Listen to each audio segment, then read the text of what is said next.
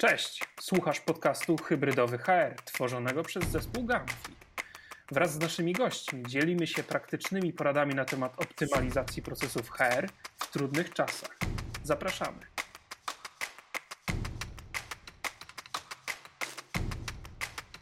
Cześć, po tej stronie Anita Wojta-Jakubowska z zespołu Gamfi. Słuchacie piątego odcinka podcastu Hybrydowy HR. Dzisiaj moim gościem jest Janna Malinowska-Parzydło, którą y, no, znam już sporo lat, powiedziałabym, bo chyba z kilkanaście. Jeszcze z czasów, kiedy Joasia odpowiadała za y, procesy HR-owe w dużych spółkach mediowych. E, a Joasię pewnie kojarzycie z branży HR-owej z co najmniej kilku powodów. Po pierwsze, dlatego, że napisała kilka książek, e, między innymi książkę Jesteś marką, która chyba do dzisiaj jest w ogóle na liście bestsellerów, e, ale też od e, kilku lat Joasia prowadzi think tank Hair Influencers, który powołała do życia i który gromadzi już w tej chwili chyba kilkudziesięciu nawet ekspertów HR-owych z branży E, tutaj w Polsce, więc Joasia ogólnie bardzo dużo rzeczy takich bardzo merytorycznych robi na rynku. Ja mam trochę nieśmiałość w tym, żeby Ciebie przedstawiać, bo właśnie w moich oczach jesteś marką, tak jak zresztą też nawiązując do tytułu Twojej książki, więc E, Joasiu, dziękuję Ci za to, że e, zechciałaś e, dołączyć tutaj do naszego spotkania i porozmawiać ze mną. I powiedz kilka zdań o sobie, jeżeli da się w kilku zdaniach opowiedzieć coś o Twoim doświadczeniu. Nie, nie, nie, ja zacznę. Dzień dobry wszystkim, cześć kochani. Ja zacznę od opowiedzenia o Anicie, ponieważ ja nie wiem, jak długo my się znamy, ale ja miałam z pewnością taki moment wow na, na jakiejś konferencji, w której brałam udział z częścią mojego zespołu z TVN E, i na scenie gdzieś przed nami pojawiła się taka perła z ostrygi. I tak mnie uwiodła, pomyślałam sobie, Boże, jaki ładny umysł, jaki fajny człowiek, tak, e, oj, gdyby mnie było stać, to bym zaraz e, składała, mm, składała ofertę pracy. I tak się znamy, więc jak Anita pisze i zaprasza, to ja w ogóle nawet się nie zastanawiam, patrzę tylko w kalendarz i pytam kiedy, bo to zawsze jest nie tylko fajna i ciekawa obietnica, e, ale zawsze też w przypadku Anity jest obietnicą spełnioną, co jak pamiętamy jest warunkiem e, marki silnej zaufaniem. Joasiu, to ja się tutaj e, wetnę w to, co powiedziałaś, dlatego że z kilku naszych spotkań, które odbyłyśmy, mam porobione notatki i zapisane w takim moim ważnym zeszycie inspiracji, do których wracam, więc mogę tylko się podpisać też pod tym, co mówisz właśnie o wartości, którą niesie każde nasze spotkanie. No super. E, co do siebie powiem e, te, tylko tyle, że od, od, czasu, kiedy poznałam Anitę, e, głowa mi posiwiała, co uważam za cudowny ukłon świata w moją stronę, bo z siwowłosymi damami nie powinno się dyskutować mm, i jest to duży, fajny zasób. Spotykamy się w ciekawych czasach, więc cieszę się też z tej rozmowy. Okej, okay, to ja bym chciała zacząć od takiego wątku, który... przyszedł mi do głowy po wysłuchaniu dotychczasowych odcinków naszego podcastu, dlatego że nasza rozmowa będzie e, piątym odcinkiem e, z naszego cyklu. I e, jak słuchałam sobie tych wcześniejszych rozmów, to przewijają się w nich dwa różne podejścia do, tego, do, do tych wszystkich dziwnych zdarzeń ostatniego roku, bo jedno podejście mm, to jest takie podejście, które pokazuje, że tak naprawdę ten ostatni rok, rok bardzo dużo zmienił. Bardzo dużo zmienił w działaniach HR-owych, w narzędziach, w procesach, E, wprowadził tak naprawdę rewolucję i wymusił jakby totalne, gigantyczne zmiany. Ale też w jednym z naszych odcinków pojawił się taki głos, że, który mnie osobiście bardzo zaskoczył i pokazał mi ciekawą perspektywę, że w sumie ta pandemia niewiele zmieniła, albo w zasadzie nawet nic nie zmieniła w procesach HR-owych, bo tak naprawdę tylko umocniła w pewnym sensie i ugruntowała pewną długofalową strategię, która była od lat prowadzona. Raz lepiej, raz gorzej, ale generalnie jakby trochę ta pandemia była takim momentem sprawdzam. Więc jestem ciekawa bardzo Twojej perspektywy, bo Ty masz też takie spojrzenie bardzo przekrojowe. Współpracujesz z różnymi firmami, e, masz kontakt z influencerami z Twojego think tanku, więc jakby też łączysz perspektywy tych różnych organizacji. Więc jestem bardzo ciekawa, czy w Twoich oczach ten ostatni rok e, to był rok rewolucji w procesach HR-owych, czy to był taki rok, takiego ugruntowania pewnej, pe, pewnych strategii i pewnego sposobu działania, który był prowadzony wcześniej, a może też nie ma jednej odpowiedzi na to pytanie i to zależy od organizacji, więc jestem bardzo ciekawa Twojego spojrzenia. Ja bym zaczęła od tego, że pewnie to, czym mogę służyć e, jako właśnie ta siwowłosa dama polskiego HR-u, pani hrabina, hrabina jak mnie nazywano w Rzeczpospolitej, to zdrowy rozsądek. E, I do tego nawołuję. Dla mnie w ogóle rozmowa o e, procesach czy działaniach HR bez kontekstu biznesowego i bez osadzenia w strategii firmy trochę mija się z celem. I nawet pytanie w związku z tym, czy w HR-ze coś się zadziało, no pewnie zadziało się tyle, ile zadziało się w firmie. E, w związku z branżą, w związku z tym, jak ta firma była przygotowana, w związku z tym, na ile elastyczna była e, strategia, która pozwalała szybko nie wiem, przestawić e, łańcuchy dostaw czy linie produkcyjne i na ile ludzie w ogóle byli przygotowani do tego, żeby poradzić sobie i kompetencyjnie, ale też i tak po prostu odpornościowo ludzko z taką zmianą, która nas zaskoczyła. Więc to jest, to jest jedna rzecz. Mm. A czy to była rewolucja? Tak, to, to jest ta trzecia opcja, to zależy, którą bardzo lubię y, chyba w ogóle w biznesie, mm, ponieważ co biznes to inny HR. Mm, I ci, którzy poradzili sobie dobrze w pandemii, bo jedni sobie poradzili, inni poradzili sobie średnio, inni narazili się na heheszki. W zasadzie od tego zacznę. Od takiego momentu już na początku pandemii, to był marzec albo kwiecień, no może kwiecień, kwiecień albo maj, mm, kiedy zerkając na LinkedIna, no wtedy by, byliśmy bardzo aktywni w social mediach, ponieważ my jako HRI mieliśmy hashtag razem zdalni do wszystkiego i w zasadzie chwyciliśmy byka za rogi, uznawszy, że stal hartuje się w ogniu, więc to jest znakomity czas, żeby się rozwijać. Mm, rozwijać te kompetencje, które były potrzebne, żeby dobrze sobie radzić w covid -zie.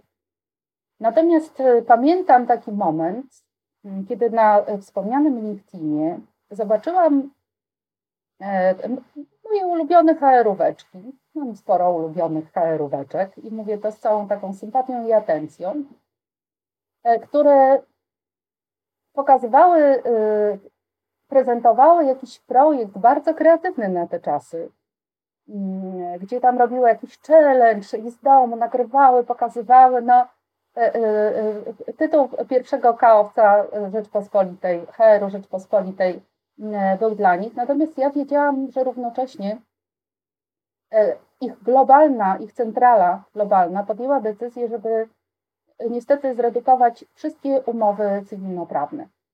Tak, tak po prostu globalnie poszło.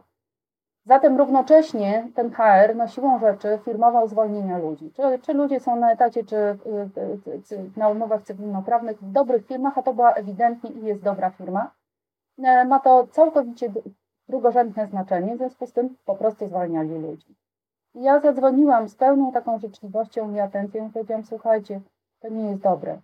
To komunikacyjnie to nie jest dobre. To dzisiaj nie, nie macie wygrywać internetu w tym, że jesteście najbardziej e, e, kreatywnymi HR-owcami. Chwała Wam za to. Natomiast ciszej nad tym bólem ludzi, którzy po prostu u Was stracili pracę. I oni nie chcą e, widzieć, że e, e, dla Was to nie ma żadnego znaczenia energetycznie, emocjonalnie.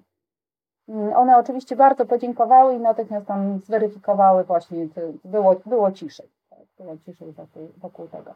Więc to jest jedna rzecz, szybko reagować. Nawet właśnie słuchać takich opinii, tak, życzliwych daj Boże. E, druga rzecz, e, nie poradzili sobie ci, no, którzy e, siedzą w kącie i trochę nie rozumieją, mm, co się w ich biznesie dzieje i nie mają zbudowanych relacji z liderami. Ponieważ w zasadzie to, czym HR wygrał i ci, którzy wykorzystali szansę, to ci, którzy zobaczyli, że COVID to wiatr w żagle i zachęta wreszcie do rozmowy z kadrą menedżerską, czego drodzy potrzebujecie, żeby angażować ludzi za pośrednictwem monitora. Amen. Tak? Jak zadbać o energię, e, jak dzisiaj komunikować zaufanie, jak e, robić e, spotkania o godzinie 9. Nie po to, żeby kontrolować ludzi, bo to skutecznie im obniża to zaangażowanie, tylko po prostu jak, no jak żyć i pracować w tych warunkach, zwłaszcza, że sfera życia i pracy się przemieszała, bo to z tyłu dzieci, psy, koty, tak, i cała nowa sfera komunikacji. Ale to jest nadal komunikacja do ludzi, kiedy pytasz o rewolucję. Więc ja uważam, że tu nie ma żadnej rewolucji, jest tylko sprawdzam, które powiedział świat, sprawdzam, które powiedziała Włóka, o której wielu mówiło, ale najwyraźniej nie do końca rozumiało, o czym mówi, jakich kompetencji potrzebuje, żeby mówić, że ich firma jest przygotowana na Włókę, na agile, na różne rzeczy. No I poradzili sobie mm, w zasadzie dobrze ci, e, którzy tak, po pierwsze mówię o, o ludziach w HR-ze, e, którzy e, posiadają własną strategię zespołu klarowną wizję. Wizję tego, po co są jako HR w firmie.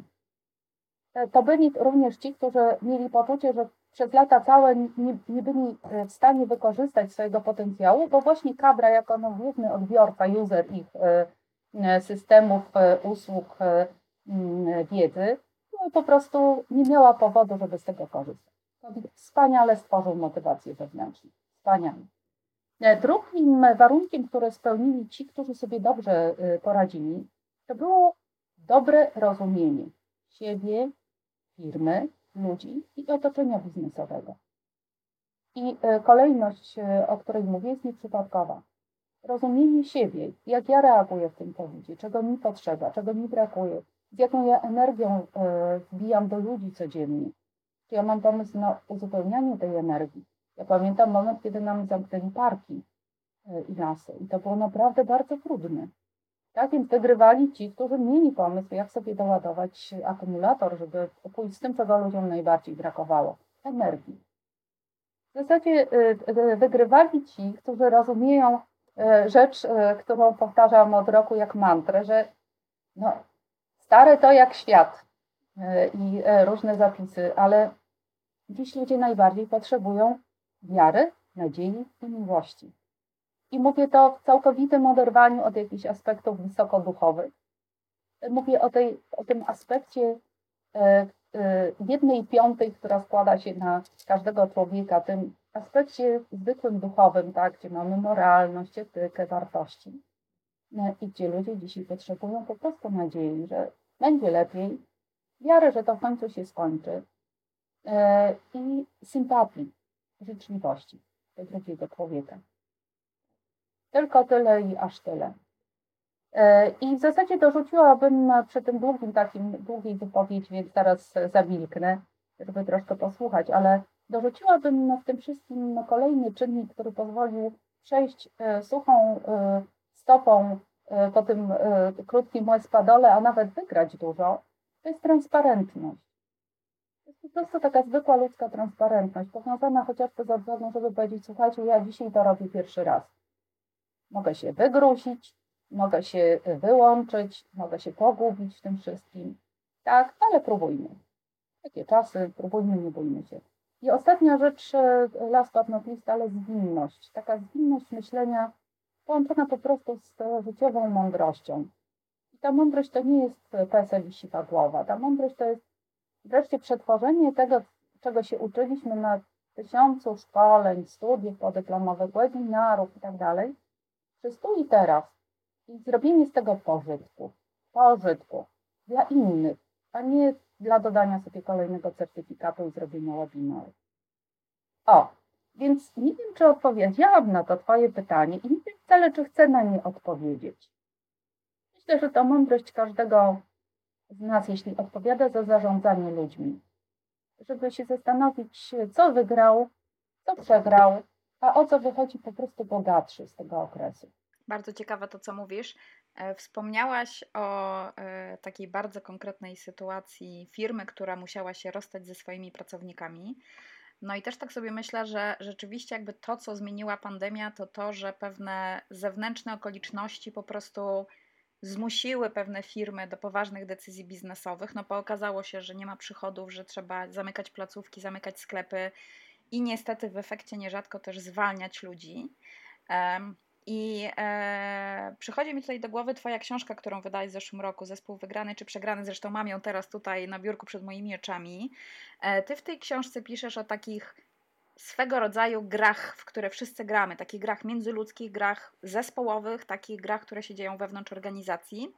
I dzielisz je na takie, które są przypisane do takiej ciemnej i do jasnej strony zarządzania. I tak sobie zadaję sobie teraz takie pytanie: jak w sytuacji, kiedy właśnie ten zewnętrzny kontekst sprawia, że biznes musi na przykład zwolnić ludzi masowo e, i wynikają z tego też po prostu jakby przeżycia bardzo trudne dla bardzo wielu e, różnych osób związanych z organizacją, to jak w takim trudnym kontekście, jak w takiej trudnej sytuacji cały czas pozostawać tym zespołem i tą firmą po tej jasnej stronie zarządzania, czego się złapać w tej zmianie, żeby wyjść e, właśnie jako zespół wygrany z tej zmiany. To wiesz co, ja zanim przejdziemy do dużego obrazka, tym razem zacznę od e, szczegółu, ale najważniejszego szczegółu, czyli od człowieka. To nie jest tak, że w covid nagle doświadczyliśmy czegoś nowego. Odkąd istnieje funkcja ludzi odpowiedzialnych za HR, to pamiętajmy, że ci ludzie jako HR mają przypisane do swojej funkcji nie tylko przywilej zatrudniania i rozwijania ludzi, ale także rozstawania się z ludźmi. I nawet jeśli pracujemy w zespole do spraw rozwoju czy employer brandingu, pracujemy na markę HR-u, ale też i ta marka HR-u wpływa na to, jak ludzie nas postrzegają. Tym samym zwalnianie ludzi i rozstawanie się z ludźmi to nie jest nic nowego.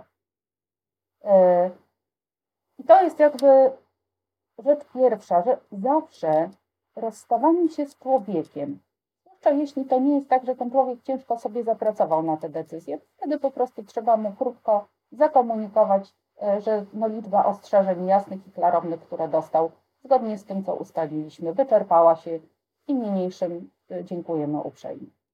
E, natomiast rozstawanie się z ludźmi, kiedy serce boli, to to są dobrzy ludzie, którzy budowali kawał tego biznesu zawsze wygląda tak samo. E, ja od lat opowiadam o kryteriach e, sukcesu w roli dyrektora personalnego i HR-owca. E, I moim takim wskaźnikiem ulubionym, o którym mówię, jest taka wódka dziennikarska, która się odbywa rok do roku. I zawsze, jak zostanie ogłoszona data przez naszego dawnego naczelnego, to najpierw dzwonią do mnie ludzie, z pytaniem, czy na pewno będę na tej wódce, dzwonią ci, których zwalniałam z pracy. E, I tu możemy wrócić do naszego COVID-u i zwolnień na dużą e, i takich nie, niezapowiedzianych też, ale zawsze kryzys jest niezapowiedziany. Na tym polega kryzys, że go trudno przewidzieć, tak? E, I zwykle nie jesteśmy do niego mentalnie przygotowani. Polega na tym, żeby właśnie grać po jasnej stronie. Po jasnej stronie, w której gramy o E, zaufanie. W związku z tym po prostu e, jasną stronę poznajemy po tym, że liderzy, którzy zarządzają ludźmi, nagradzają zachowania, które skutkują szacunkiem, które e, nie naruszają godności człowieka bez względu na okoliczności, które promują dobre wartości. Ponieważ jak pokazuje Barrett, którym my pracujemy w Unicornie, to moje stosunkowo późne odkrycie, no jednak e, e, są też złe wartości. E, czyli są firmy zbudowane wokół antywartości, tak? czyli tego, co liderzy nagradzają, ale co nie jest dobre i nie buduje zaufania. I po jasnej stronie gramy w jasne, znane wszystkim scenariusze, ponieważ rzeczywiście w ramach analizy transakcyjnej, która, która tam, którą jest wpisana, która jest wpisana w książkach, gramy zawsze ale właśnie od nas zależy wybór, czy chcemy grać po jasnej czy po ciemnej stronie mocy. Ważne też, żebyśmy pamiętali, że bez względu na to, co gra zarząd, co gra global, decyzja o tym, po, czy jesteśmy po jasnej czy po ciemnej stronie mocy, jest naszą osobistą decyzją. E, I ta e, e, kraina i gra zaczyna się w naszej głowie. I stamtąd nikt tego nie może wyplenić. Wiem coś o tym lata całe wchodziłam do organizacji i wszyscy mi mówili, Asia, proszę Cię, co Ty chcesz zmienić? Gdzie Ty chcesz tu w tej ciemnej krainie e, jakąś postawić latarnię? Stawiałam. Stawiałam, dmuchałam w bańkę ze świeżym powietrzem i ludzie bardzo się garnęli do oddychania tym świeżym powietrzem i sami potem dmuchali. Więc e, Powiem szczerze, zawsze można być profesjonalnym i przyzwoitym. Bo powiem więcej, no chciałabym, żeby ludzie nie odmieniali przyzwoitości i profesjonalizmu przez y, przypadki. Albo to jest wartość i wtedy po prostu się jej trzymamy, no albo to nie jest dla nas coś najważniejszego. Tak, kierujemy się wtedy w życiu i biznesie czymś innym. No to już jest indywidualna decyzja, która wynika też ze strategii. Przychodzi mi do głowy takie pytanie, jak słucham tego, co mówisz, a co w sytuacji, jeżeli jestem HR-owcem po tej jasnej stronie mocy, a organizacja niestety okazuje się tą organizacją po ciemnej stronie mocy. I właśnie tak jak mówisz, kieruje się antywartościami, jakimiś zasadami, które wcale nie są dobre dla ludzi długofalowo, e, no bo nie zawsze e, odpowiedzią na taki konflikt jest po prostu zmiana organizacji na inną, a zresztą też znam wiele osób i pewnie sama też do takich e, należę, które potraktowałyby to jako swego rodzaju wyzwanie, jakby chęć zmiany całej organizacji. Czy to się da? Od czego w ogóle zacząć? Jak się za to zabrać? Bardzo dobre pytanie. No, e, e, wybaczcie mi wszyscy słuchający, ale teraz wyjmę swoje parzydło, a nie ten malinowy komponent i troszkę zapytam e, prowokacyjnie i życzliwie, a kto ci, drogi HR-owcu, zrekrutował tego pracodawcę? A jak sprawdziłeś i na ile skutecznie, czy firma, do której, której się zatrudniasz, jest zbudowana wokół Twoich wartości, bo firma ma prawo budować strategię wokół wartości, które e, liderzy uznali za no, skuteczne. I te, które są skuteczne, nie zawsze są e, e, krótkoterminowo najbardziej opłacalne. Więc to jest jedna rzecz. Dbajcie o to, żeby sprawdzić niewiedzeni employer brandingiem, ponieważ jednak na koniec marka to spełniona obietnica, employer branding w naszym kraju ma więcej wspólnego z reklamą i PR-owaniem niż z budowaniem marki.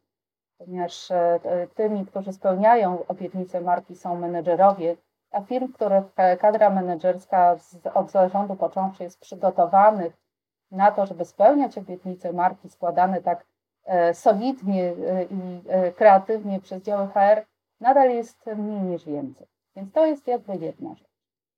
Druga rzecz jest taka, że jak już się znajdziesz. No jednak wiedziony czymś, nie wiem, poszedłeś za fajnym liderem, który odszedł, tak, a nie chcesz e, za nim odchodzić, bo nie ma takiej możliwości.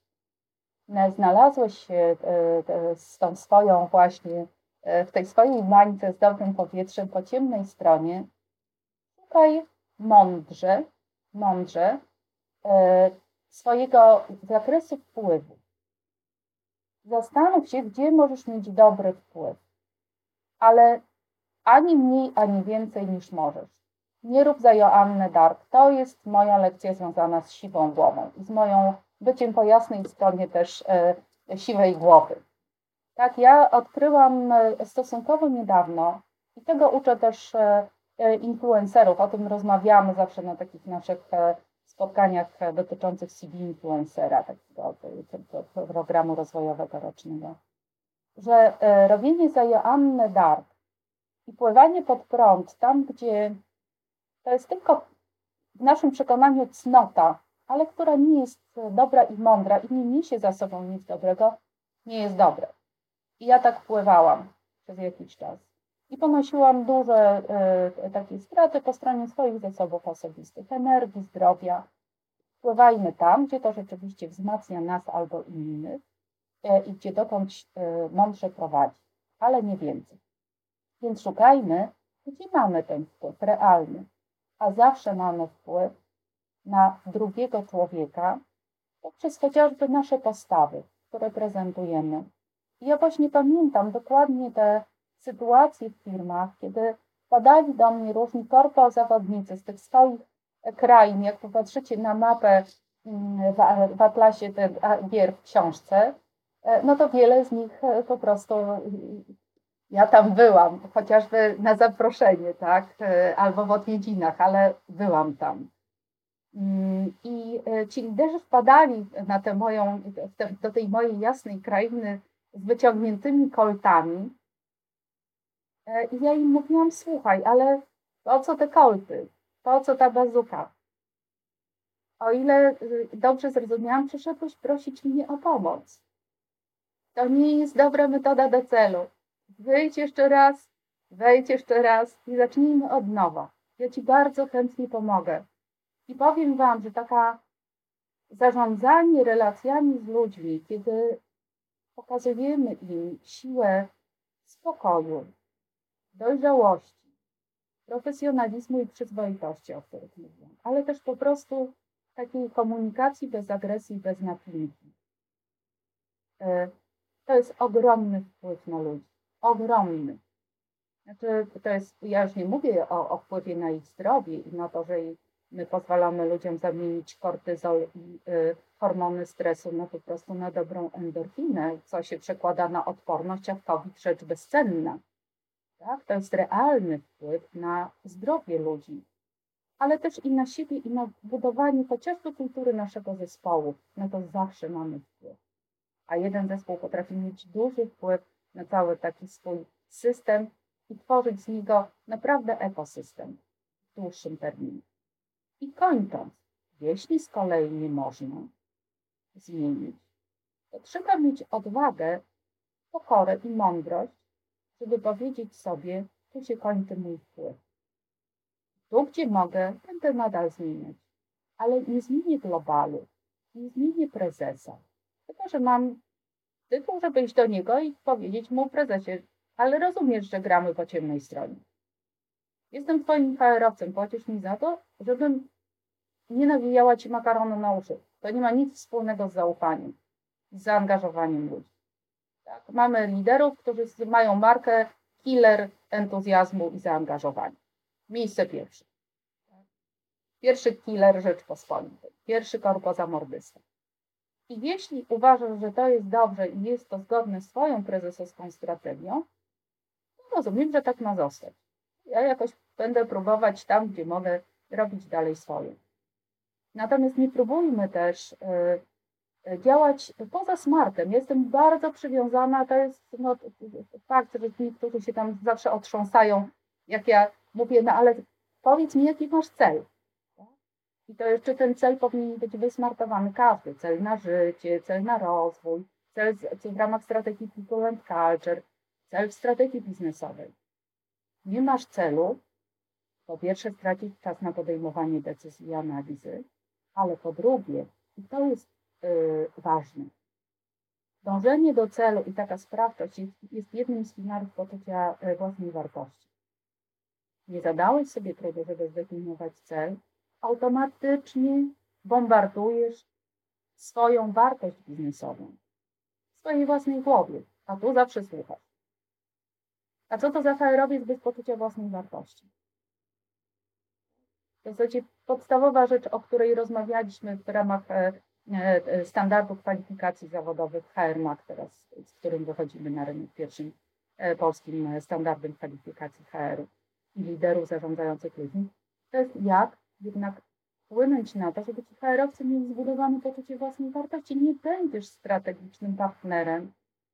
Możesz sobie nabić głowę na MBA-ach, wiedzą biznesową, jeśli sam nie będziesz wierzył że wnosisz wartość do organizacji, że jesteś wartościowym człowiekiem, że nie masz złamanego kręgosłupa moralnego. Owszem, elastyczny. Za to nam płacą, żebyśmy jednak ogarnęli duży biznes, a ten, w tym dużym biznesie są różni ludzie, różne kultury i jasna i ciemna strona. I tym wszystkim my mamy mądrze zarządzić, a nie obrażać się, że ludzie są różni. Ale się rozgadałam. Ale to takie ważne rzeczy. Ważne rzeczy i y, wyjątkowo często kiwałam głową teraz słuchając Cię przy, przy tej Twojej wypowiedzi, bo wspomniałaś o tym, żeby nie być Joanną Dark, która walczy tutaj o zmiany mm. świata. Y, przyznam, że y, ja w swoim w ogóle doświadczeniu zawodowym bardzo dawno temu doświadczyłam czegoś takiego, że właśnie próbowałam zmienić e, organizację na zupełnie inną, bo wierzyłam, że tak nie można, e, że, że należy inaczej. I e, z jednej strony to doświadczenie było dla mnie bardzo wypalające, ale też to było doświadczenie chyba jedno z najcenniejszych w moim życiu zawodowym, bo właśnie ono mi pokazało, że nie, ja tak nie chcę. Ja, ja muszę mhm. bardzo rozważnie wybierać organizacje, do których dołączam, bo jakby nie chcę pracować w organizacjach, które mają zupełnie inne DNA niż ja bo po prostu tego nie zmienię. I nie, nie, nie mówię o perspektywie HR-owca, bo ja nigdy w tej roli nie byłam. E, mówię z perspektywy osoby, która w takiej organizacji pełniła taką istotną zarządczą funkcję, e, ale to było też dla mnie jedno naprawdę z najcenniejszych doświadczeń zawodowych. Tylko wiesz co, Anita, od siebie się nie wyprowadzisz. i siebie nie zwolnisz. I to jest tak, że drugim tematem, ostatnio robiłam takie review e, biznesowe, jakie są najbardziej żerą tematy, z którymi jestem zapraszana do biznesu. Nie, nie do zarządów, tylko do HR-u. Więc poza teraz redefinicją strategii People and Culture właśnie w kontekście COVID-u, e, HR-owcy wreszcie doszli do wniosku, że większość z nich siedzi w trójkącie dramatycznym, zwłaszcza w pozycji wybawcy. Ta pozycja jest trudna, to jest bohater, tak? to jest ten, który wie lepiej, który zbawi organizację. Przecież ja wiem, jakie są dobre praktyki. Tak, ja pamiętam mój maksymalista, ja mam w galupie maksymalistę, taki talent. On się zawsze domagał zmienić świat na lepsze, ale tak po prostu wiesz, zrób mi tę najlepszą możliwą praktykę.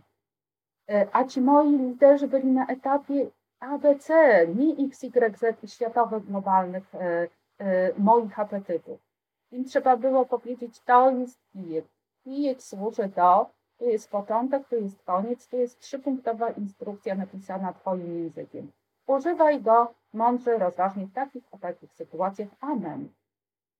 I to jest trochę praca ze swoim ego i właśnie z tym poczuciem własnej wartości, że jeśli swoją samoocenę uzależniasz od jakichś kwiatków, wodotrysków, kokardek HR-owych, które przyczepiasz tam do jakichś bezużytecznych rzeczy, i to jeszcze można użyć do wielu kwestii, ale jakiś taki sophisticated, e, wykryciom projekty, e, eventy, wydarzenia, tematy, które HR tak wrzuca w swoją agendę i to nie jest podpięte pod strategię biznesową i właśnie nie wynika z people and culture, która jest skaskadowana jako do właścicieli, do kadry menedżerskiej, no to jeszcze długa droga przed takim HR-em i tego COVID nie, nie zmieni. COVID tylko pokazał, że, yy, że, że jeśli zbudujemy u liderów powód, czyli będziemy pracować na motywacji wewnętrznej, to będzie nam łatwiej. I COVID pokazał, yy, że nasza, yy, nasz grzech,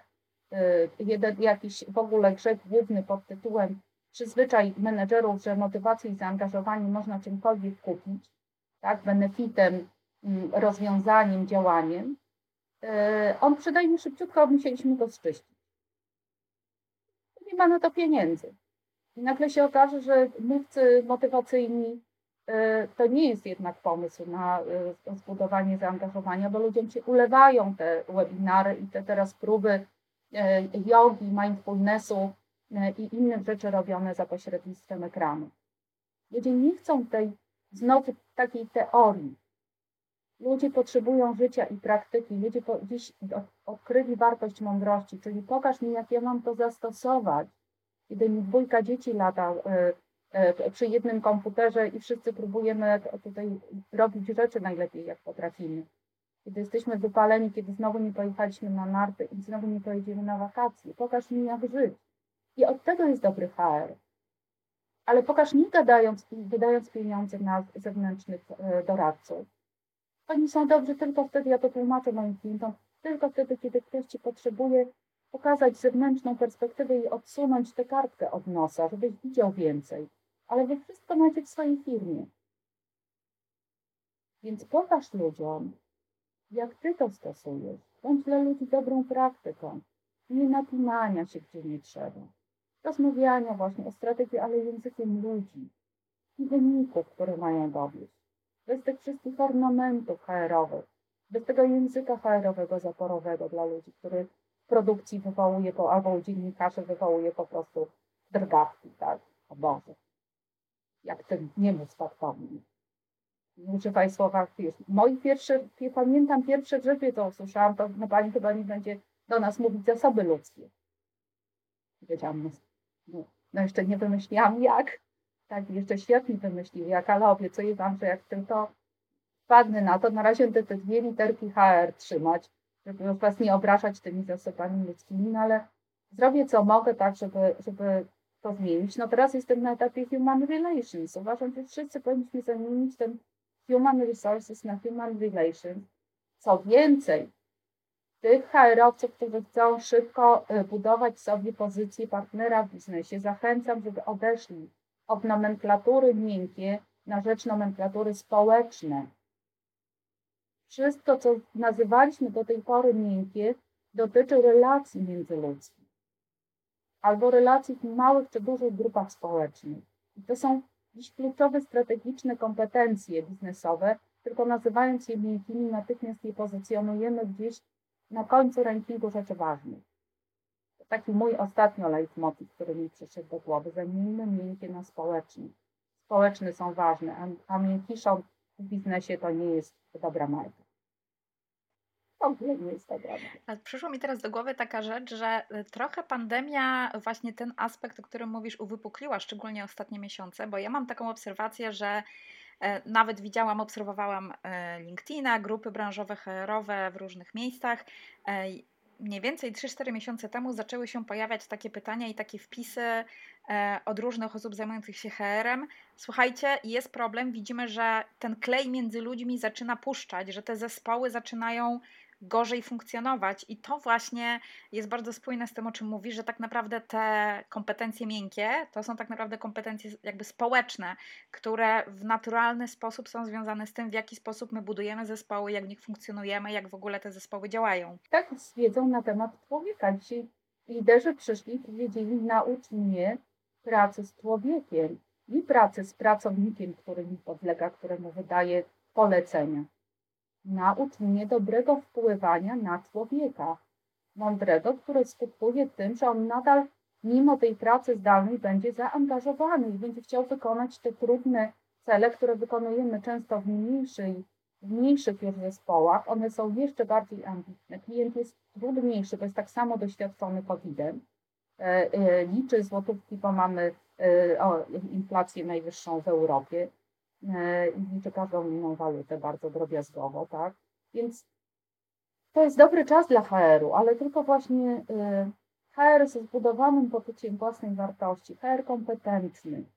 Tak, to właśnie kompetentny jest w taki usystematyzowany sposób. HR, który rozwija się po to, żeby jednak wylegitymować się pewnymi kluczowymi dziś e, kompetencjami. Po to nam ten HR ma Liderzy dziś chcą wiedzieć, kogo mają zatrudnić, żeby mieć dobrego HR-owca. Już mają dosyć takiego sprawdzania, nie mają czasu na sprawdzanie w boju. Chcą zminimalizować ryzyko, że zatrudnią kogoś przypadkowego. Więc powinniśmy e, każdego dobrego HR-owca e, dzisiaj rozwijającego się poznam po tym, że odpowiem mi na pytanie dobrze, co konkretnie rozwinąłeś w ciągu tego COVID-u. Jaką kompetencję z poziomu A na poziom B, dlaczego właśnie ten, Dlaczego ona była potrzebna Twoim liderom i Twojemu zarządowi? Tak i po czym poznałeś, że ją rozwinąłeś? No i jak się nagrodziłeś, moje ulubione? Koniec. Jak się nagrodziłeś za ten krok? Ale to ja jestem praktykiem biznesu od zawsze. To chyba była moja też e, siła e, komunikacja i to, że właśnie takie e, zdroworozsądkowe podejście praktyczne. Złapię się na chwilę wątku, który poruszyłaś, czyli E, wątku dotyczącego standardu kwalifikacji dla HR-u, nad którym pracujecie w HR Influencers. I w ogóle jestem ciekawa tego, co się w ramach samego think tanku HR Influencers zmieniło w ciągu ostatniego roku? No bo wy wiem, że mieliście zwyczaj e, częstych spotkań takich bezpośrednich, face to face, robiliście też takie wydarzenia e, otwarte dla zewnętrznych gości, no i nagle COVID wszystko zmienił, więc jak w ogóle e, sama organizacja się zmieniła w ciągu ostatniego roku? No, wiesz co, mój maksymalista sprawił, że początek COVID-u to był moment, który pokazał, że nadgorliwość bywa gorsza od faszyzmu. Więc jak ruszyliśmy w internety, zdobywać szturmem wszystkie platformy i poznawać z takim apetytem właśnie, o, to się nauczmy i sprawdźmy e, i e, nie straćmy się z oczu, to byliśmy po prostu po e, półtora miesiąca tak zmęczeni liczbą kontaktów, że postanowiliśmy, powiedzieliśmy sobie, no dobra, dobra, tak, ale bądźmy w tym mądrzy i dobrze dla siebie. My się zaprzyjaźniliśmy i poznaliśmy bardziej. To jest też paradoks że mimo takiej bardzo zawsze e, takiego mm, no dość e, napiętego kalendarza w każdym roku różnych działań i eventów, my częściej się widywaliśmy niż, niż wcześniej. My postanowiliśmy koncentrować się też i ukierunkowywać nasze działania, czyli nie wszystko nie naraz i limitowanie apetytu do tego, co jest niezbędne, ponieważ trzeba jednak też oszczędzać energię. E, my właśnie pokazaliśmy, że razem jesteśmy zdalni do wszystkiego. nasze HR Insighty tam natychmiast wyklikowały i okazało się strzałem w dziesiątkę, bo ludzie po prostu potrzebują spokojnych, właśnie dających wiarę, nadzieję i e, pokazujących życzliwą stronę zarządzania rozmów z liderami z poziomu CXO, z prezesami, z dyrektorami finansowymi, ale też z ekspertami, z etykami, z takiego zderzania też dobrych praktyk e, w teorii z dobrymi praktykami w biznesie i pokazywania, że one są. I COVID no to nie wpływa. No jak ktoś jest dobrym liderem, to jest dobrym liderem w COVID i poza COVID. Po prostu jest dobrym liderem. Jak ktoś jest dobrym HR-owcem, to jest dobrym HR-owcem w COVID i poza COVID. E, więc e, to jest to. Właśnie wykorzystaliśmy to, żeby uporządkować e, nasze projekty, bo strategię mamy od trzech lat, taką, która jeszcze przez parę lat będzie aktualna, oparta na takich naszych trzech R. Rozwój i tego rozwoju było dużo. To, co się zmieniło, to takie wyklarowanie też naszej, naszych celów w ramach wizji i strategii, bo jesteśmy cały czas, rozwijamy się ładnie jako przestrzeń dla liderów zarządzających ludźmi, czyli tych, którzy chcą rozmawiać i budować standardy zarządzania ludźmi.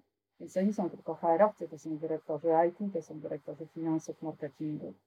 To jesteś ty, to jest nasz ulubiony to niejaki Olkowicz, Marcin, to są piękni mentorzy wokół nas, ponieważ właśnie po, jednak pomysłem na rozwój jest mentoring. Ramy budowaliśmy od kilku, od kilku lat, przeanalizowaliśmy wszystko, co się na świecie mm, zadziało, jeśli chodzi o ofertę dla rozwijających się HR-owców, również ramach certyfikowanych programów globalnych i zachodnich. Uznaliśmy, że my stworzymy w takim razie, idąc tropem Bimaka, coś, co jest jednak do przodu, co nie jest mapą przeszłości, ale jest bardzo elastyczną, y, acz taką klarowną ramą tego, co powinien wiedzieć na czterech poziomach y, specjalisty HRBP, lidera HR i stratega biznesu, po prostu profesjonalista. A to, co się zmieniło, to to, że coraz lepiej chyba w taki właśnie ukierunkowany, usystematyzowany sposób rozwijamy dywan dla, dla taki pas startowy dla przyszłych influencerów. I jak zaczynaliśmy, no to jednak think tank wydawało grono takich, no takich właśnie tam gdzieś siwizna się pojawiała, y, osób, które no już mają swoją pozycję, tak? No, w tym HR-ze wiele zrobiły, są rozpoznawalne, chcą mieć dobry wpływ na, na biznes, mają ten wpływ. Ale w ciągu tych pięciu, ponad pięciu lat istnienia my doszliśmy do wniosku, że jednak naszą, naszym głównym kierunkiem działania to są ci młodzi. Ci, ci starsi, ci założyciele, to im się chce, albo im się nie chce, albo mają czas, albo chcieliby się zająć swoją energią. Owszem, są cudownymi mentorami, tak, ale mają inne wyzwania.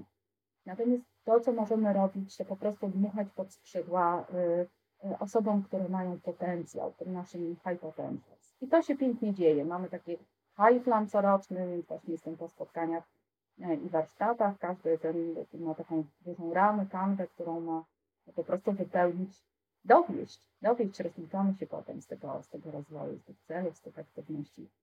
No, fajna rzecz. Ja w tym roku troszkę idę w innym kierunku, bo mm, no, mnie zawsze ciągnie do robienia jeszcze, uczenia się nowych rzeczy i robienia różnych nowych, e, fundowania sobie wyzwań biznesowych, więc ja jestem w przededniu zakładania startupu i pracuję nad e, aplikacją.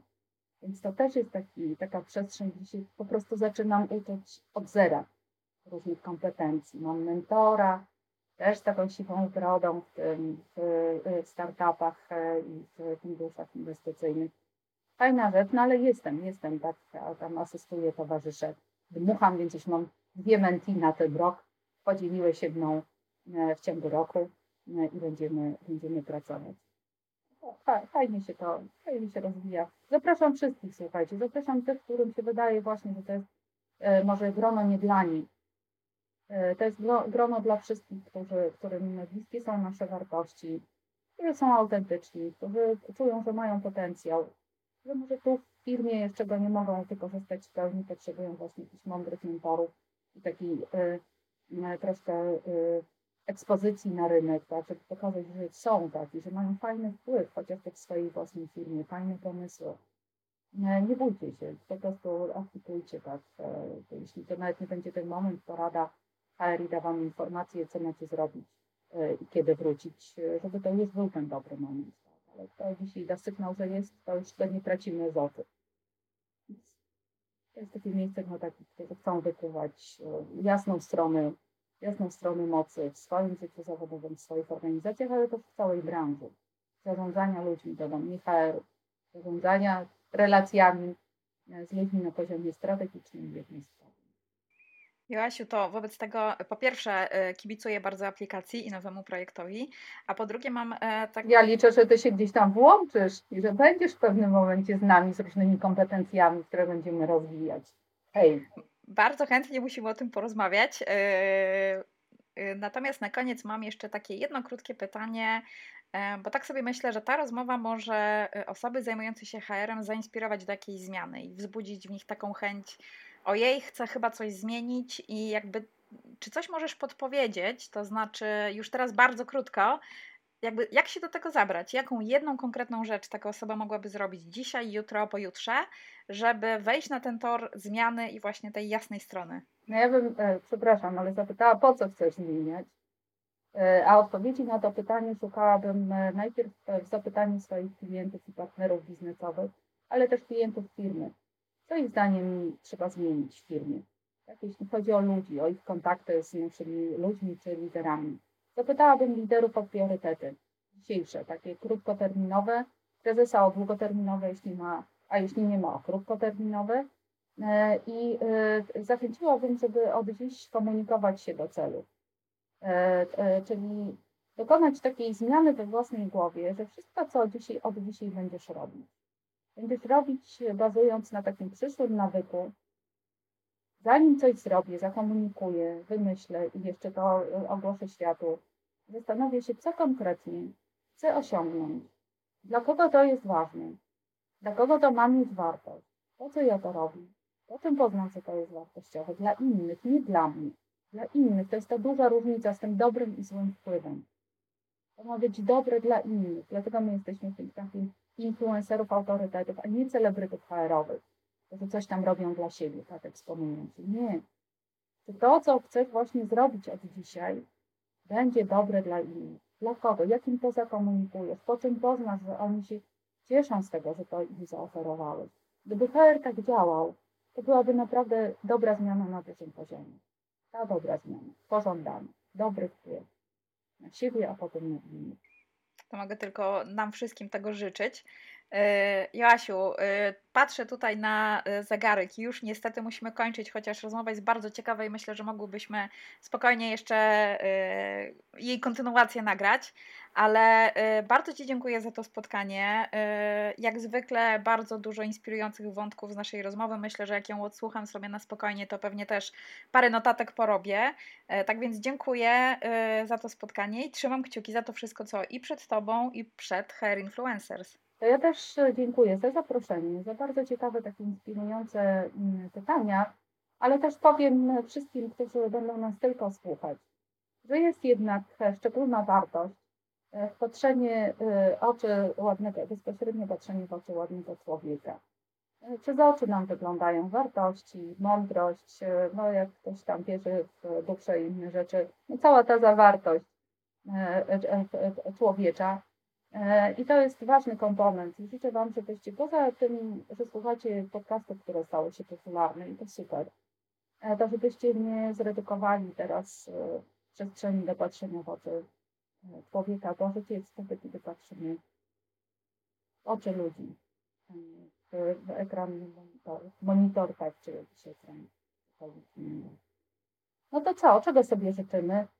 Odporność. O, to się przyda. Z pewnością.